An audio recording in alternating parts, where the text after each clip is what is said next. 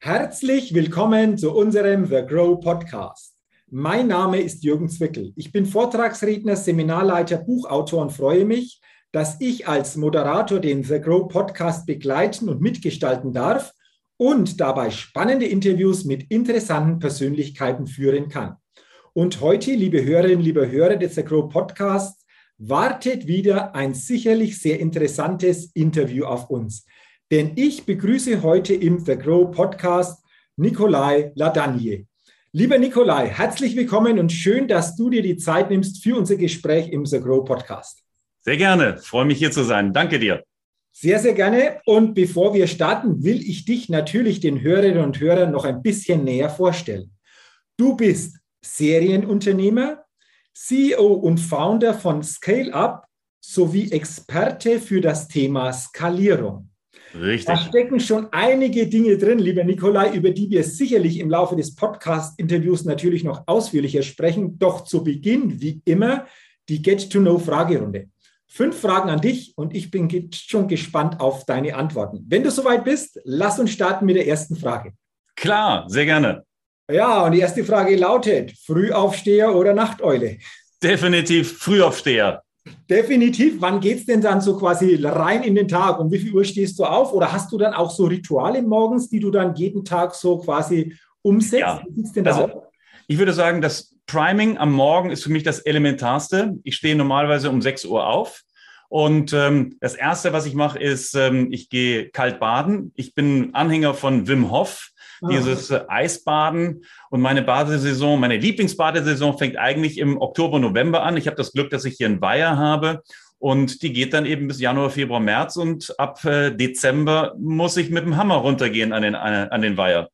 Wow, also das bedeutet, du gehst jeden Morgen in einen Weiher. Jetzt äh, haben wir Juli, da ist es sicherlich angenehmer, aber ja. auch in der ich sag mal so, kälter in die Jahreszeit, ziehst du das ja. komplett durch, oder? Richtig, genau. Das geht zurück auf so einen Holländer und auf eine gewisse Meditations- und Atemtechnik, ähm, die, der heißt äh, Wim Hof und The Iceman. Und diese Meditations- und Atemtechnik ist für mich der Inbegriff des Resilienzaufbaus. Mhm. Der macht mich sehr präsent und ähm, rüstet mich für den Tag. Und das ist so ein bisschen, wenn ich weiß, dass ich morgen schon mal ins kalte Wasser gesprungen bin, dann kann mich der Tag erwarten? Jetzt habe ich noch zwei Fragen, lieber Nikolai. Ja. A, wie lange magst du das schon? Und B, wie lange bleibst du dann im Wasser drin? Also ich mache das seit 2016 und ich habe meiner Frau versprochen, auf keinen Fall länger als vier Minuten drin zu sein. Okay. Und, und jetzt die letzte Frage noch. Hast du in all den Jahren für dich gespürt oder gemerkt, dass sich dadurch etwas bei dir verändert? Also ich muss gestehen, was sich nicht ändert, ist dieses Unbehagen, bevor ich ins Wasser gehe. Also dieses Unbehagen habe ich immer noch, jedes Mal.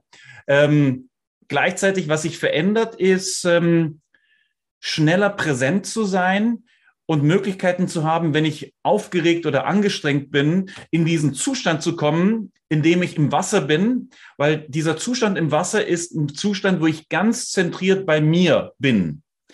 Und das ist eigentlich in Anführungsstrichen die Droge oder das Gefühl, dass ich trainieren möchte, dass ich, wenn ich es will, meinen Fokus auf mich im Inneren setzen kann, um mich dann vielleicht kurz zu besinnen oder um mir einen Moment Auszeit zu gehen in einem anständigen Tag. Mhm. Okay, also klingt sehr, sehr spannend, klingt ja. interessant. Meinen allerhöchsten Respekt, dass du das schon über so viele Jahre und zwar zu jeder Jahreszeit durchführst, weil diese Art der Morgen, des Morgenrituals, das hatten wir noch nie. Also das ist das erste oh. Mal, dass wir das so in dieser Form hatten. Also von dem her aber sehr, sehr spannend und vielleicht dient es ja als Anregung und Inspiration für die Hörerinnen und Hörer, mal darüber nachzudenken, ob sie sich das zumindest als ersten Schritt mal in der eigenen Dusche vorstellen könnten, vielleicht ein bisschen kälter zu duschen. Das wäre so der, ja. also der erste Schritt. Sehr, sehr interessant. Vielen Dank für diese erste Antwort. Gerne. Lass uns doch gerne zur zweiten Frage kommen, lieber Nikolai. Was ist dein Geheimtipp, um auf neue Ideen zu kommen? Das ist jetzt nicht wirklich, glaube ich, ein Geheimtipp, aber es ist so für mich der wesentliche Motor und das sind Konferenzen auf die ich leider viel zu wenig gehe. Aber wenn ich auf Konferenzen bin und irgendwelchen Rednern zuhöre, dann äh, triggert das so viel Gedanken in mir, dass meine Kollegen oder mein Team dann gerne ähm, die Hände über den Kopf zusammenschlägt, weil sie so viele E-Mails am Tag von mir bekommen, von neuen Ideen und ey, und das müssen wir machen und das müssen wir machen. Und äh, meistens kann ich durch eine Konferenz äh, ein halbes Buch füllen von Ideen, was dann ähm, uns über einen längeren Zeitraum dann auch begleitet. Okay, also du sagst Konferenzen, Inspiration von außen, durch ja. Vorträge, durch entsprechende Kontakte, durch persönliche Gespräche. Genau. Einfach wieder neue Perspektiven, dadurch eventuell auch wieder neue Möglichkeiten oder Ideen. Und dann werden irgendwelche Gedanken bei mir, ge irgendwelche Gehirnbindungen angetriggert, die dann für, zu ganz neuen Impulsen führen können. Spannend, spannend. Also auch das ist etwas, was wir uns immer wieder auch bewusst machen dürfen, dass so etwas natürlich auch dazu führt, genau auf diese neuen Ideen zu kommen. Ja. Wunderbar. Dann wartet jetzt die dritte Frage auf uns beziehungsweise auf dich und die lautet, wenn du eine Sache in Deutschland ändern könntest, was wäre das? Also ehrlich gesagt, für mich ist das Wichtigste, das Asylgesetz zu ändern. Warum? Weil ich es extrem schade finde, dass wir mit dem jetzigen Asylgesetz auf der einen Seite Menschen reinlassen, denen wir aber zwei, drei, fünf, sieben Jahre verbieten, hier zu arbeiten. Ich hätte viel gerne eine Situation, wo Leute, die asylsuchend sind, in irgendeinem Verfahren drinbleiben und natürlich den Prozess ver äh, verfolgen, der auch zu verfolgen gilt, aber dass sie arbeiten können, dass sie Selbstwirksamkeit, auch Selbstwert aufbauen können. Weil wir wundern uns oft darüber, dass wir Asylsuchende mit der Zeit demoralisieren.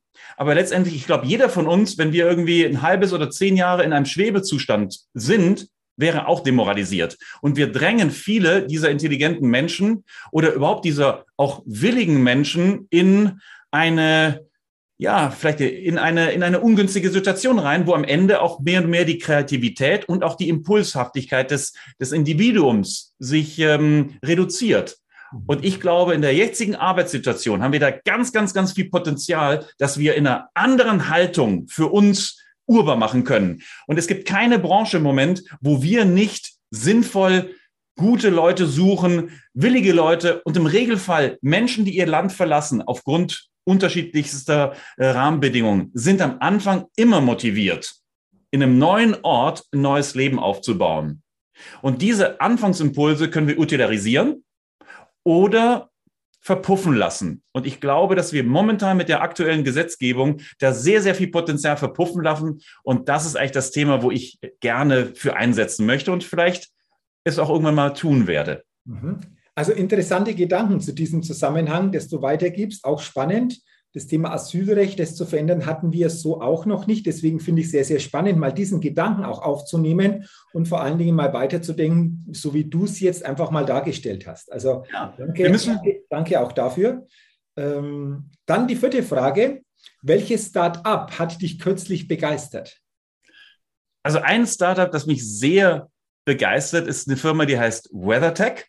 Und ähm, das ist eine Firma aus äh, Süddeutschland, die eine Technologie entwickelt haben, mit der man tatsächlich Regen provozieren kann.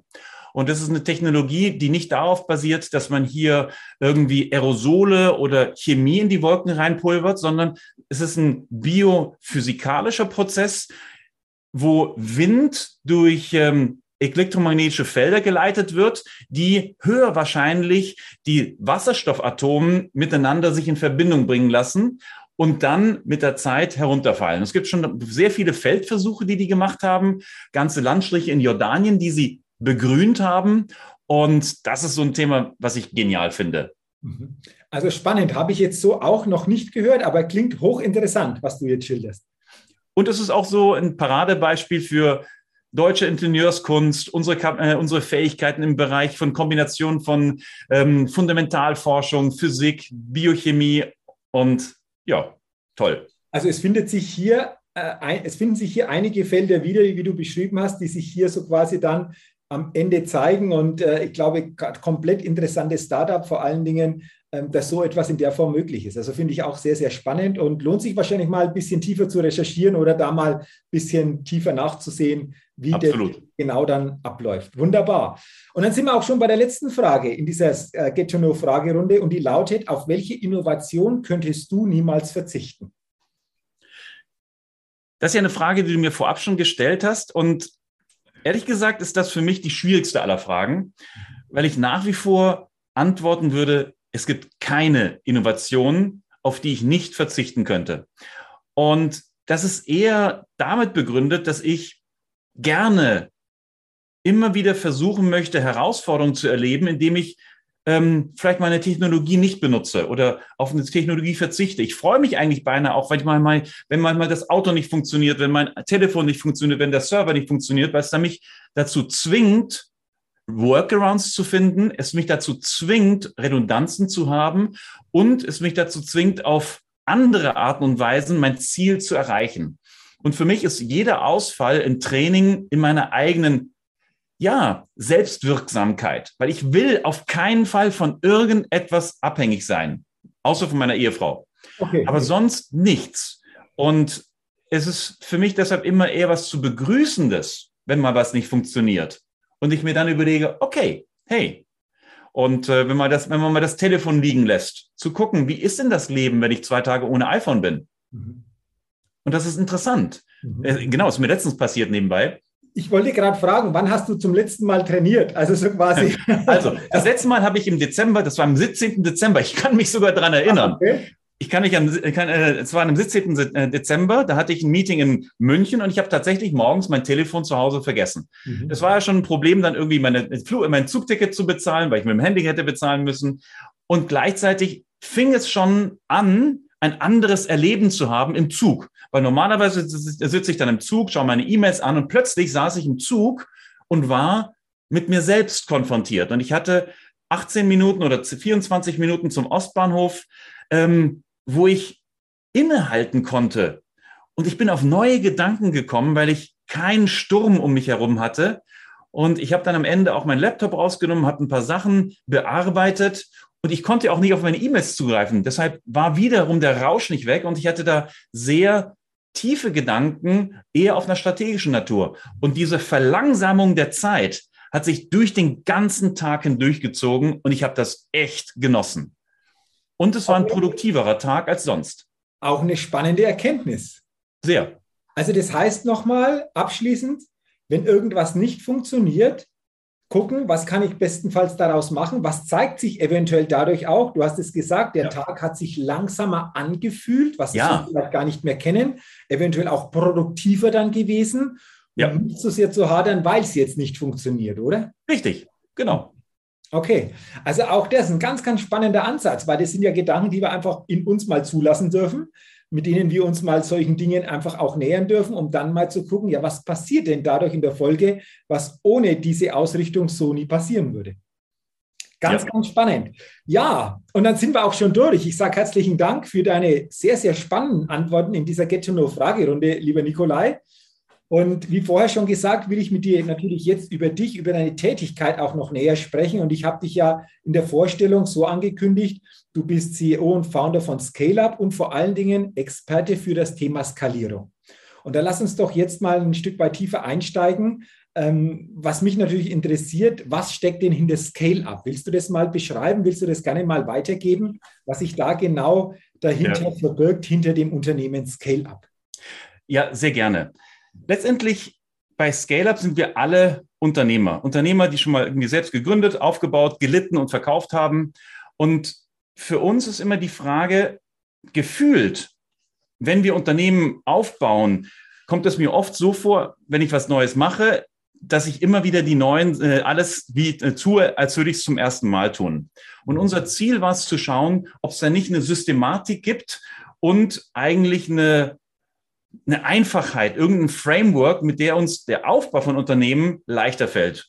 Und in dem Kontext bin ich in Amerika auf einen Kerl gestoßen, der heißt Vern Harnish, der ist der, in Amerika der Oberguru von diesem Thema der Skalierung. Und ich war am Anfang total begeistert von ihm, weil er ganz viele Best Practices und Inselwissen Know-how, das ich in meinem Kopf hatte, in einem kohärenten System zusammengefasst hat. Nämlich, er ist sozusagen der, ähm, der Vordenker für unsere Methodik auch. Damals, das war 2011, hatte ich noch eine IT-Firma, bin zurückgekommen, meine Firma, oh, das halbe Team hat wieder gedacht so, oh nein, Nikola war wieder auf einer Fortbildung, wie lange dauert es diesmal? Und wir haben dann durch das Anwenden selber gemerkt, dass dieses eins zu eins Übersetzen von amerikanischem Know-how in einen europäischen, deutschen Kontext, dass es nicht geht. Wir hatten schon mit der Übersetzung Schwierigkeiten und einfach mit diesem, ja, einfach, die Amerikaner sind andere als wir. Und wir haben uns dann mehr und mehr damit beschäftigt, wie müssen wir dieses Methodendenken so anpassen, dass es bei uns Europäern auch zielführend anschlussfähig ist. Wie können wir es so machen, dass es auch für uns Mitarbeiter, für die Kollegen diese Leichtigkeit, diese Spritzigkeit bewährt, dieses, die es im Englischen hat? Wir kennen das ja vielleicht, vielleicht kennst du das bestimmt auch. Es gibt ja so Bücher, die klingen im Englischen total genial, super spannend und easy. Und wenn ich das dann übersetze ins Deutsche, denke ich mir so, oh, ey, wie soll ich das denn meinen Kollegen erzählen oder meinen Mitarbeitern? Und daraus ist dann letztendlich ähm, diese Firma Scale-Up entstanden, weil mehr und mehr Kollegen mich gefragt haben, hey Nikolai, du hast doch auch diese Scale-Up-Erfahrung, kannst du das nicht bei mir in der Firma machen? Ich habe dann am Ende das Unternehmen, die, das IT-Unternehmen verlassen und habe mich nur noch um das Thema gekümmert, anderen Unternehmern zu helfen, dieses, diesen Skalierungsgedanken in ihren Firmen zu äh, platzieren. Was meinen wir mit Skalierung? Wir sagen als erstes mal, Skalieren ist keine Kunst, sondern es ist ein Handwerk. Und wir möchten gerne dafür helfen oder wir möchten Unternehmen, Teams helfen, dass sie in einem kohärenten System das Handwerkszeug bekommen, um schneller, besser und einfacher zu skalieren. Und zwar nicht aus einer eher akademisch-professoralen Perspektive, sondern von und mit erfahrenen, erprobten Unternehmern, weil wir dadurch eine ganz andere Sprache haben. Wir sprechen Tacheles. Wenn was Quatsch ist, dann sagen wir das auch. Und das Ziel der Skalierung ist eigentlich dreierlei. Skalieren heißt für uns in erster Linie, ein Unternehmen aufzubauen, welches anstrebt, in irgendeinem Bereich mal mindestens 20 Prozent zu wachsen. Mhm. Weil wir brauchen mehr Dynamik. Viele wollen und wünschen sich mehr Innovation, wünschen sich vielleicht auch Disruption. Und der erste Schritt in die Richtung ist, systematisiert sich zu erlauben, mal kühner, weiter und größer zu denken. Weil erst wenn ich mir erlaube, kühner, weiter und größer zu denken, vor allem auch jenseits des aktuell realistischen Rahmens, bekomme ich Lösungsimpulse. Und dieses wollen wir in einer systematisierten Art und Weise machen. Und ich würde sagen, 70 Prozent der Unternehmen, mit denen wir mittlerweile arbeiten, wir arbeiten zurzeit mit ungefähr 400 Unternehmen zusammen, davon 80 immer parallel. Die meisten von denen wachsen zwischen 50 und 100 Prozent pro Jahr. Okay.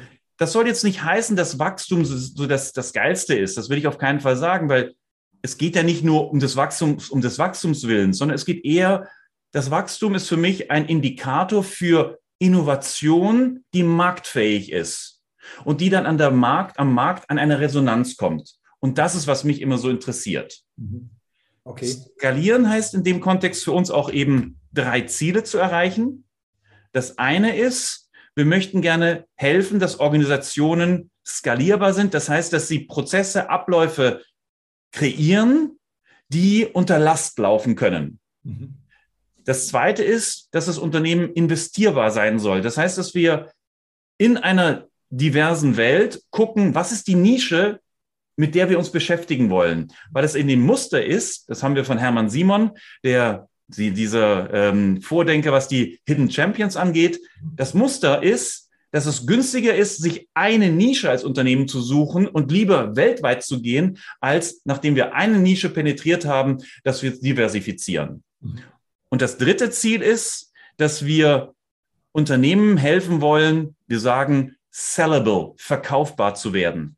Das heißt nicht, dass wir verkaufen wollen oder müssen, sondern wenn ich ein Unternehmen aufbaue und mit der Maßgabe rangehe, dass ich mich selbst überflüssig machen möchte, weil verkaufbar heißt, dass ich überflüssig bin, dann fälle ich ganz andere Entscheidungen, schaffe es schneller, Strukturen aufzubauen, die nachhaltig sind, wo ich nicht mehr der Engpass bin, wo ich früher zweite Führungsebenen aufbaue, wachsen lasse und dieses Primat oder diese Überzeugung in alle Bereiche des Führungskreises zu bringen, hilft Unternehmen, sich schneller zu entwickeln. Und deshalb sagen wir auch sehr provokant am Anfang, Wir müssen schauen, wenn wir Organisationen aufbauen, Unternehmen entwickeln, dass jeder im Führungskreis aus der Perspektive handelt, ich muss mich selbst redundant überflüssig machen.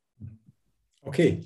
Ähm, also interessante Ansätze, interessante Gedanken, die du, denke ich, einfach auch, so hat es auf mich gewirkt, mit sehr viel Herzblut rübergebracht hast. Da merkt man, das ja. ist dein Thema. Absolut. Also sehr, sehr spannend, denke ich, auch für die Zuhörerinnen und Zuhörer, die ja viele auch aus dem unternehmerischen Kontext kommen. Ähm, du hast ja gesagt, ihr habt einige hundert Kunden, die ihr schon begleitet habt oder auch entsprechend begleitet. Ähm, für welche Art von Unternehmen ist diese Form der Skalierung etwas? Kann das grundsätzlich jedes Unternehmen für sich nutzen? Wo würdest du abgrenzen, um das noch ein bisschen genauer herauszuarbeiten? Die Skalierungsphase ist für uns vor allem die Phase von Unternehmen, wenn sie irgendwo zwischen irgendwo 30, 40 bis 400 Mitarbeiter unterwegs sind. Weil die Anzahl der Mitarbeiterschaft ist immer ein Indikator dafür, wie viel Komplexität im Unternehmen ist oder wie viel sich aufbaut. Und meistens fangen wir an, mit Teams zu arbeiten, wenn das Unternehmen so 20, 30 Mitarbeiter hat. Viele haben 50, 60 Mitarbeiter. Und ähm, wir versuchen oder wir bringen Werkzeuge rein, um diese Systematik zu, zu steuern. Mhm. Die Unternehmen, mit denen wir arbeiten, kommen eigentlich aus allen Bereichen. Mhm. Wesentlich ist die Überzeugung, dass wir in welcher Branche auch immer wir sind, einen Glauben haben, dass wir hier in einem Produkt, einem Produktbereich eine Sparte entwickeln können, die substanziell dynamisch wachsen kann. Und es ist von daher gesehen sehr viel mehr der Mindset, der entscheidend ist. Wir suchen Leute, die ein, oder wir passen, wir sind sozusagen Steroide oder wir sind der Turbo für Unternehmer, die sagen, ich möchte jetzt mehr Gas geben und ich möchte gucken, wie kann ich mit Werkzeugen mein Team mitbringen. Ich habe früher eine Zeit lang auch mit äh, Organisationsentwicklung mich beschäftigt und ich fand es so ein bisschen sperrig, weil gerade im Organisationsentwicklungskontext kommen wir oft in Organisationen und erzählen von einem Zielbild, das wir erreichen wollen und machen mit sehr viel Aufwand ein tolles Zielbild und dann gehen wir wieder weg. Wir sagen also den Leuten nicht, wie man dahin kommt.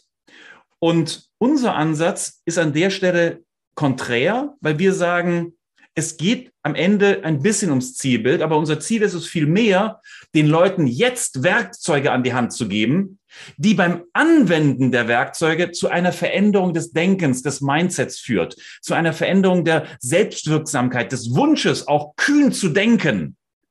Weil aus diesem Wunsch heraus finde ich neue Lösungen. Ich finde neue Gedanken. Und wenn ich das Ganze in meinem Team noch machen kann, oh, dann, hey, dann passieren einfach tolle Sachen.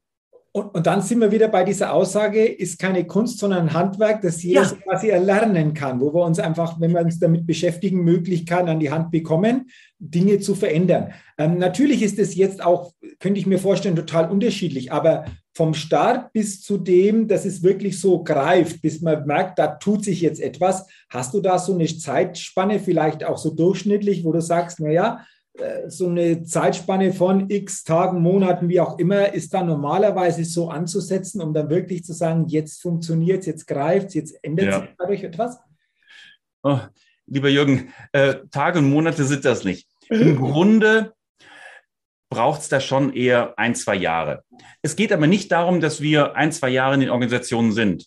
Die Art und Weise, wie wir arbeiten, ist eher so, dass wir pro Quartal ein, zwei Jahre mit, äh, ein, zwei Tage mit dem Führungskreis arbeiten und danach der Führungskreis genau die Werkzeuge anwendet. Und ich würde sagen, die ersten Erfolge stellen sich bereits nach drei, vier Monaten ein. Schon mal die Erfolge, dass ich als Führungskraft besser erkenne, was sind eigentlich die Kollegen, mit denen ich mitgehen kann, die ich mitreißen kann. Und wir helfen auch sehr schnell, schwierige Fragen beantworten zu können, auch schwierige Entscheidungen zu treffen. Es ist ja immer wieder die Situation, dass ich vielleicht auch mich äh, frage, kann ich alle mitziehen? Muss ich alle mitziehen? Und wie gehe ich damit um, dass ich vielleicht nicht alle mitziehen kann? Und das sind immer schwierige Fragen. Und je früher wir diese Frage beantworten können, je schneller komme ich in die Dynamik rein. Okay. Also auch sehr, sehr spannend. Lieber Nikolai, wenn jetzt jemand hier hineinhört und sagt, Mensch, das klingt spannend, was da alles so zum Thema Skalierung gesagt wird, was du alles weitergibst, jemand sagt, hm, das trifft auch auf mein Unternehmen zu, da wäre es sinnvoll, mal drüber zu gucken. Ich glaube, du hättest nichts dagegen, wenn sich der eine andere dann bei dir meldet, um das mal näher zu besprechen, oder? Überhaupt nicht. Gerade was mir bei The Grow gefällt, ist einfach, dass ihr sehr viele dynamische Unternehmer zusammenführt. Und zu denen zähle ich mich genauso. Und deshalb möchte ich definitiv gerade für The Grow jeden einladen, wenn ihr Lust habt, euch mit dem Thema zu beschäftigen, Impulse braucht oder Fragen habt, wir haben ja selbst auch viel Literatur zu dem Thema veröffentlicht. Ich habe das erste Buch zusammen mit Vern Harnisch geschrieben. Da bin ich Co-Autor. Das ist das Buch Wachstum durch Führung. Wir haben, äh, wir sind Herausgeber der Basisliteratur zu dem Thema. Das Buch Scaling Up in der deutschen Version. Da sind Ralf Komik, mein Kompagnon und ich, die Herausgeber und die Übersetzer. Und unser neuestes Buch ist das Buch Hyper Org for Hyper Growth ein Schritt kann man sein, da reinzugucken. Ich publiziere äh, regelmäßig auf LinkedIn und für euch hey, wenn ihr Lust habt, mit mir mal ein Gespräch zu führen, ähm, ich teile gerne auch hier jedem meine E-Mail-Adresse mit. Ihr könnt mich jederzeit gerne kontaktieren über unsere Homepage www.scaleup.de und bucht einen Termin bei mir und wir sprechen einfach. Ich bin nicht in einem äh, Elfenbeinturm, sondern ich habe Lust, mit euch zu sprechen. Wow, super. Also vielen, vielen Dank für diese Möglichkeiten, die du gerade weitergegeben hast, sei es die Literaturtipps, aber sei es vor allen Dingen die Möglichkeit, mit dir persönlich mal in den Kontakt zu kommen, erste Gedanken mal auszutauschen, um dann zu gucken, was macht Sinn, eventuell im Nachgang weiterzumachen oder weiterzuführen. Das wird man sehen. Also herzlichen Dank, lieber Nikolai, für diese Möglichkeiten und natürlich auch nochmal herzlichen Dank für unser Gespräch, für dein Herzblut, das du, denke ich, gezeigt hast zu diesem Thema oder grundsätzlich, wie du das Thema einfach auch verkörperst mit dieser Dynamik, mit dieser Begeisterung. Und dafür sage ich herzlichen Dank. Mir hat es sehr viel Freude gemacht. Ich habe für mich auch wieder viele interessante Punkte mit rausnehmen können und äh, sage, wie gesagt, nochmal herzlichen Dank und wünsche dir natürlich weiterhin beruflich, unternehmerisch, aber auch persönlich und privat alles, alles Gute und vor allen Dingen auch weiterhin viele gute Kontakte, viele Möglichkeiten im Sagro-Netzwerk, dein Thema auch an andere weitergeben zu können. Danke, Jürgen. Alles, alles Gute an euch. Sehr gerne. Vielen, vielen Dank nochmal, lieber Nikolai. Liebe Hörerinnen, liebe Hörer, an Sie natürlich auch herzlichen Dank, dass Sie heute in diese, wie ich finde, sehr spannende Podcast-Folge hineingehört haben. Ich wünsche, dass Sie viele gute Impulse, Inspirationen mitnehmen können, eventuell auch direkt dann auf den Nikolai Ladagne zugehen und hier im ersten Gespräch das eine oder andere Sante austauschen können und freue mich natürlich, wenn Sie auch bei der nächsten Sagro Podcast-Folge wieder mit dabei sind. Bis dahin wünsche ich Ihnen auch alles, alles Gute und eine persönlich erfolgreiche Zeit. Ihr Jürgen Zwickel.